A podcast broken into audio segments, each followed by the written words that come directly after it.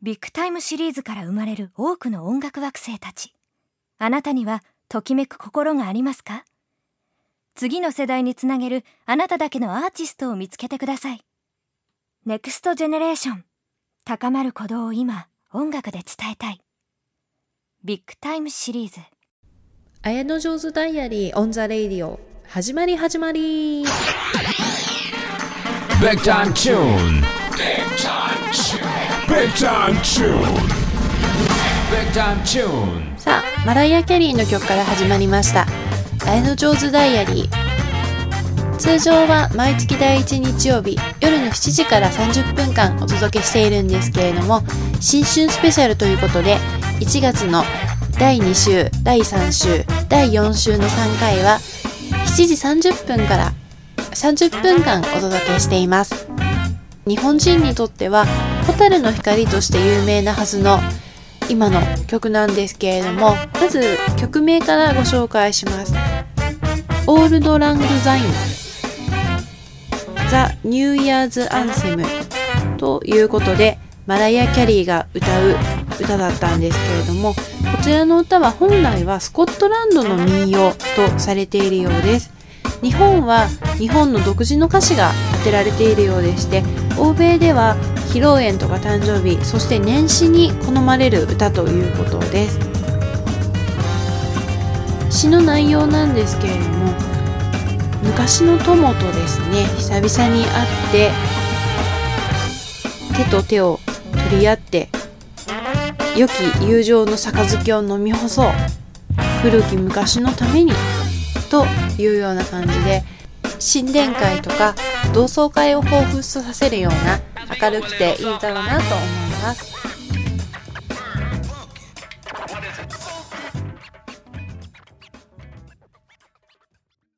さあ今日もお正月ということで景気のいいお話をしていきたいなと思ってるんですけれども早速映画の紹介からお聞きください。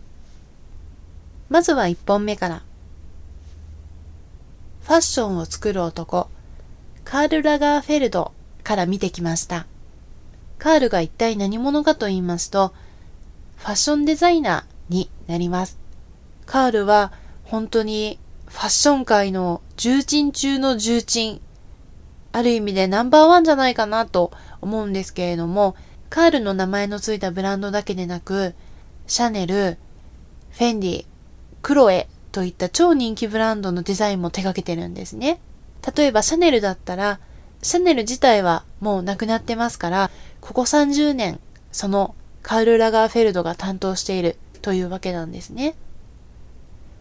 シャネルのデザイナーをするってだけでも本当にすごいと思うんですけれども、フェンディとかクロエまで、しかもクロエは近年ものすごい人気ありますからね、そういった複数のメゾンのデザインもしてしまうというのは本当に素晴らしい才能だと思います。映画はカールに密着してる感じで、2年間にわたって撮影されたおよそ300時間のフィルム編集して映画にしたという感じのようなんですけれども、子供の時のカールも出てきますし、最近のカールも出てきます。クロムハーツの指輪、いぶし銀のおしゃれな指輪ですね。見た感じ、私には100個あるように見えたんですけれども、iPod も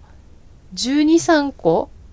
いや、もっとかな並べてやりました。付け襟も100枚ぐらい引き出しの中に入ってました。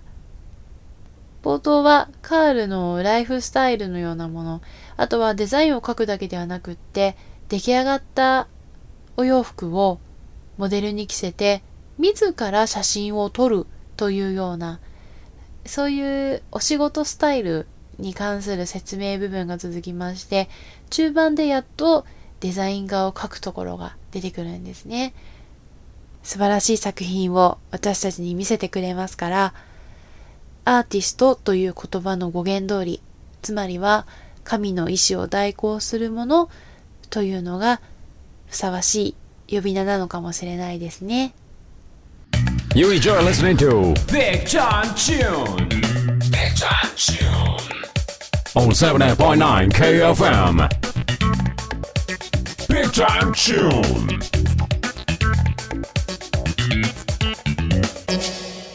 たようなものをたくさん集めるという点では、別の映画になるんですけれども、ブリングリングという映画の中でも、パリス・ヒルトンのクローゼットの中も出てくるんですけれども、パリスも微妙に違うアクセサリー、微妙に違うシューズをたくさん集めるのが好きみたいで、一つ二つなくなっちゃっても本人も気がつかないっていうような感じになってましたね。ティーンエイジの子たちがパリスのお家に忍び込んで、そういったアイテムを盗み出してしまうというお話なんですね。パリスの家だけじゃなくて、オーランド・ブルームの家とか、まあいろいろそういうセレブのお家をみんなで荒らしまくって、で、結局は重い罪としてですね、実刑を受けるというストーリーなんですけれども、あれは中学校行ったぐらいからですかね。あの、自分の意見とか存在を強く主張したいお年頃だと思うんですけれども、それぐらいの年になってくると、みんなに負けたくないっていうような気持ちも少しあったりしますよね。ブリングリングに出てくる窃盗団となる若いその子たちも、やっぱり誰よりもおしゃれなアイテムを身につけて街を歩きたい。セレボーラ全開でクラブ遊びをしたいっていうような感じで、自己満足のためというよりは、私の意見ですが、人から認められたい、一目置かれたいっていう、その PR のために、盗んでまで高価な品々を身につけてるっていう風に感じたんですね。もちろん同情するような余地はないんですけれども、唯一理解できるのは、みんなに負けたくない、認めてほしいっていうその強い欲求ですね。青春時代の特徴の一つかもしれないんですけれども、そのエネルギーが勉強とかスポーツとか、等身大のおしゃれに向かえばいいと思うんですけれども、映画のテーマになった子たちは違う方に行ってしまって、結局は悪事は露呈するということなんですけどね。それでもやっぱり、ロケに使われたパリス・ヒルトンのリアルなお部屋っていうのは本当に興味深いものでした。ゴージャスで派手なものお好きな方だったら見応えがあるシーンかもしれません。